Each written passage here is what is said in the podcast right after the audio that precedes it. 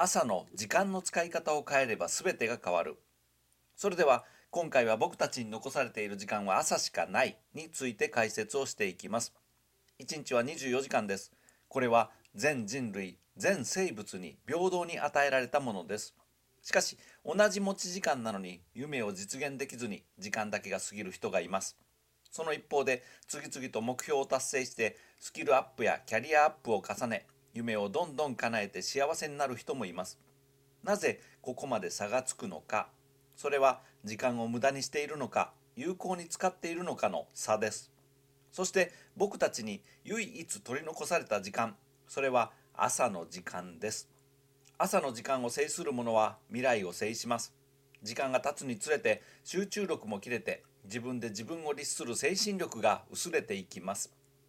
精神力を絶対果たしていない朝は前向きに物事に取り組むことができます。時間が経てば脳が疲れてしまって体も疲れます。夜ではなくまだエネルギー満タンの朝に人生を変える行動をとることで未来を制することができます。今回は成功している人の朝の時間の使い方を8個説明していきます。この動画がためになった参考になった人は是非いいねやコメントをお願いします。1個目先延ばしにしていることを朝の時間で全て終わらせる。ビジネスパーソンは朝の時間の使い方がとても大切です。朝は邪魔者がいないです。早朝の自宅や会社近くのカフェには急に仕事を増やす上司もいなければお客様からの電話もならないんです。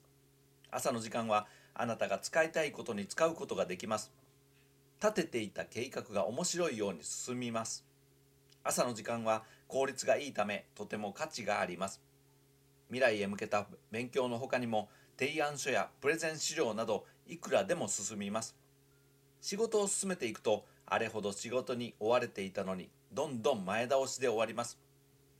多くの人は緊急じゃないけど重要なことを後回しにしがちです。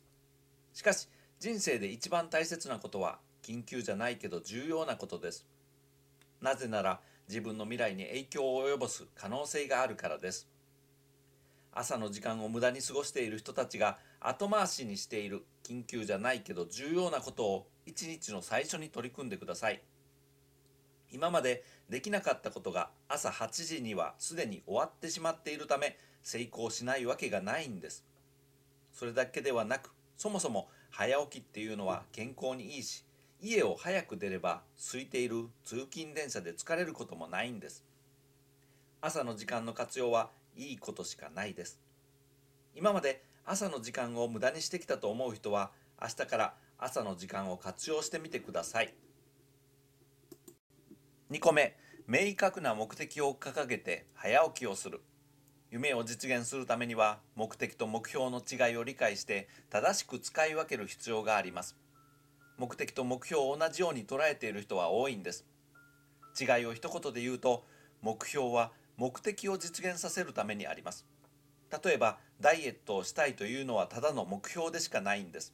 そのため友達が美味しいものを食べているのを見たら三日坊主でつい終わってしまいがちです。三日坊主で終わらないために明確な目的を加えてみてください。3ヶ月後の8月に仲間と海に行くけどその中に好きな子がいるからそれまでに7キロ痩せてかっこいい姿を見せたい。半年後の結婚式までに15キロ痩せてお気に入りのウェディングドレスを着たい。このような具体的な目的が加わるとダイエットは長続きしやすいんです。実現したい目的への思いが強ければ強いほど目標が達成される可能性も高くなります。これはダイエットだけではないんです。資格試験や語学学習も同じです。目標しかないと今日はサボってもいいという誘惑に負けてしまいます。このような言い訳の積み重ねが目標の達成を先延ばしにして断念させています。しかし目的があればそれを果たすための目標を選択することができます。目的のために友人からの甘い誘惑にも打ち勝つことができます。明確な目的があれば朝早くても起きることができます。目的を叶えるために目標を達成します。朝の時間を活用することはその手段です。3個目何かを捨てて空き時間を作る。忙しいが口癖でやりたいことを全然やらない人がいます。そういう人はこの先もずっとやりたいことをやらずに一生を終えます。持ち時間は誰だって1日24時間です。それは全世界でどんな人でも共通の事項です。それなのにやりたいことを何もできない人もいれば働きながらどんどん資格試験に合格するなど確実にステップアップをして夢を実現し続ける人もいます。何が違うかというと時間の使い方が全然違います。例えば朝は出社ギリギリまで寝ていて通勤電車ではスマホでゲームをして会社に着いたら全然重要じゃないメールに時間を取られだらだらとネットサーフィンをして仕事は部下に任せられるものまで自分でやる。このような時間の使い方では1日が50時間があっても自分の真の目的を果たすための時間は作れないんです。時間がないという人は自分が24時間を何に使っているのか客観的に検証してみる必要があります。大原則は何か新しいものを入れるためには何かを捨てる必要があるってことです。24時間の中に自分の真の目的を果たすための時間を入れるためには無駄な時間を捨てるしかないんです。できればあなたの24時間の過ごし方を30分ごとに区切ってそれぞれの時間に何をやっているのかを書き出して無駄な時間を見つけ出してください。何かを捨てて空きスペースを作らなければ新しいものは入れられない。そう覚悟を決めてください。4個目残業をしない。当たり前のことですが寝る時間が遅くなるとそれだけ睡眠時間が奪われます。睡眠時間が少ないと早起きが辛くなります。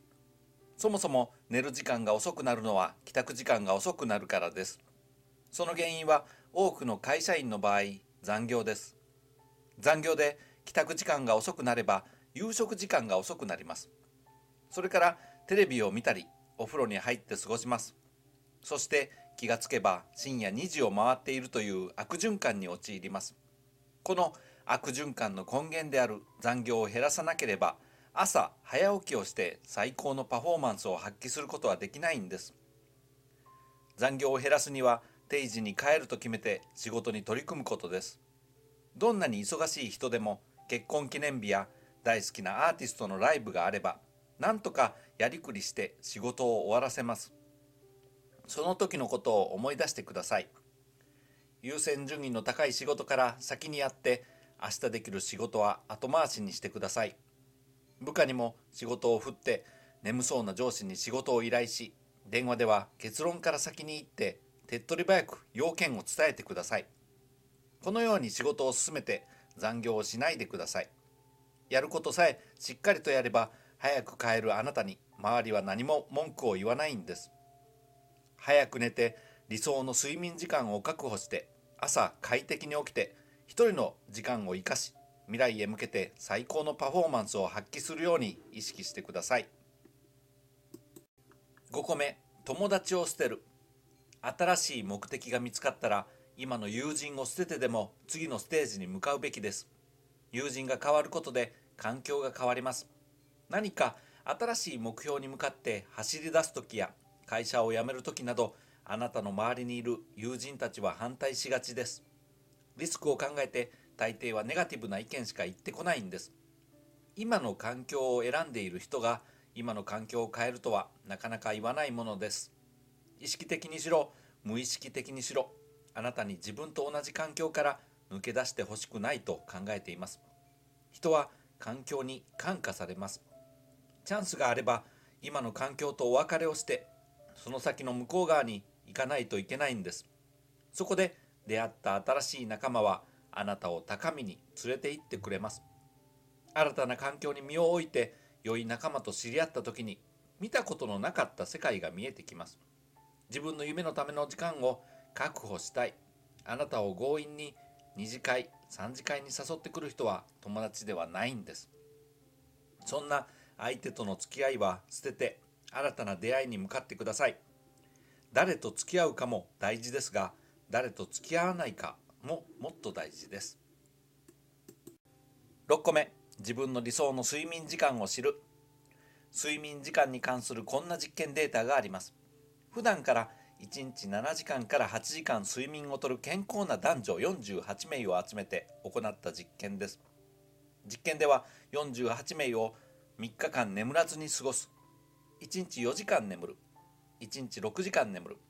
1日8時間眠るという4つのグループに分けて14日間生活をしてもらいました。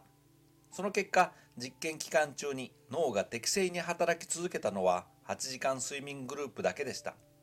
残りは認知機能注意力運動神経などが日を追うごとに低下しました。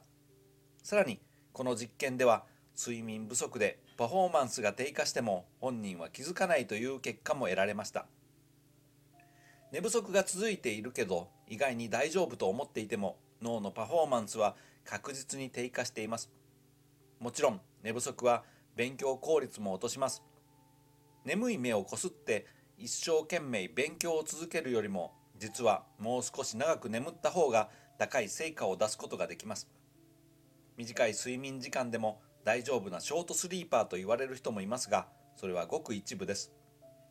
多くの人は7時間以上の睡眠が必要です。自分は何時間眠るのがベストなのか考えてみてください。短いとパフォーマンスが落ちてそれ以上眠ると腰や頭が痛くなるベストな時間があるはずです。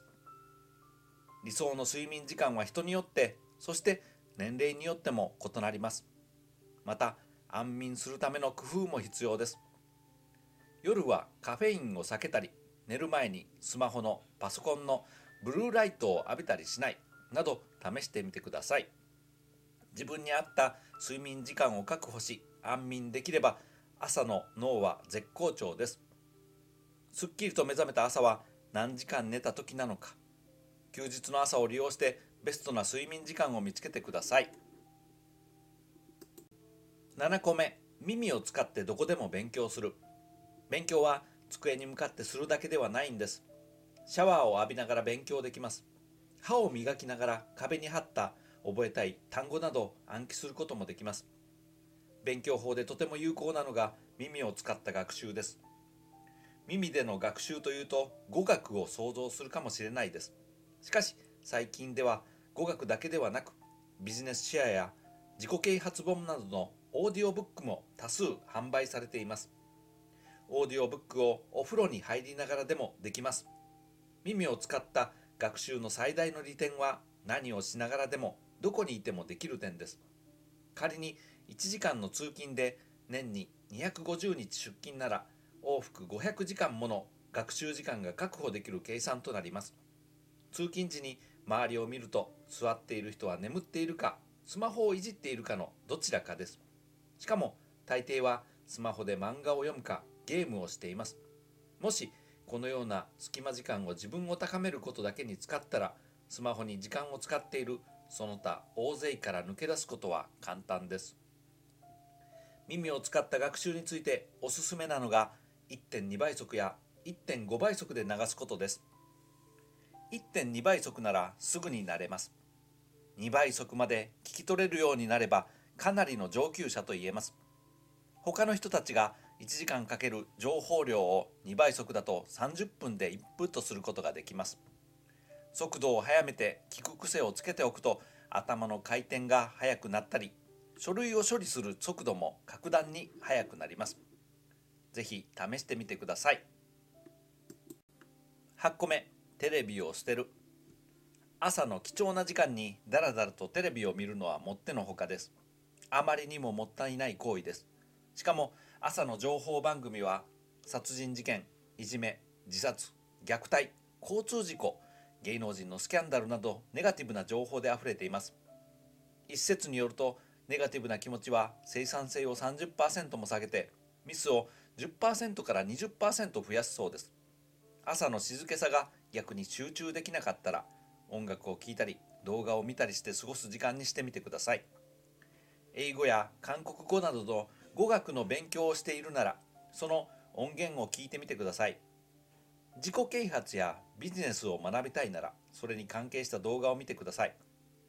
現状を変えたいスピードアップをしたいキャリアアップをしたい資格を取りたいと本気でもしあなたがそう思っているなら朝の貴重な時間にテレビを見ないでください。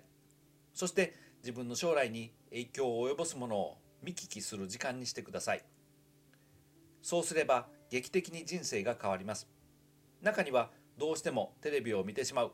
テレビがないと落ち着かない。そんな人もいます。やる気がない朝についテレビをつけてしまう時もきっとあると思います。そんな時は最終手段でテレビを捨ててください。かなり劇的な効果が出ます。実は成功者の中にはテレビを捨てた人は少なくないです。朝も夜も自分の将来に影響することに集中できるため成功しないわけがないんです。テレビを捨てることが夢への近道になる可能性もあります。解説は以上です。仕事の忙しいビジネスパーソンであるあなたは気がついた時には定年を迎えています。その時にもっと趣味を楽しみたかった。もっと本を読みたかった。勉強したかった。でもできなかったと後悔してももう遅いんです。今からでも何歳からでも時間の使い方は変えることができます朝は誰にも邪魔をされないゴールデンタイムです自分の人生を有意義なものにするためにも朝の時間を効率的に使ってください今回の解説が良かったためになったという人はいいねやコメントをお願いします本日もご覧いただきありがとうございます。ぜひ次の動画でお会いしましょう。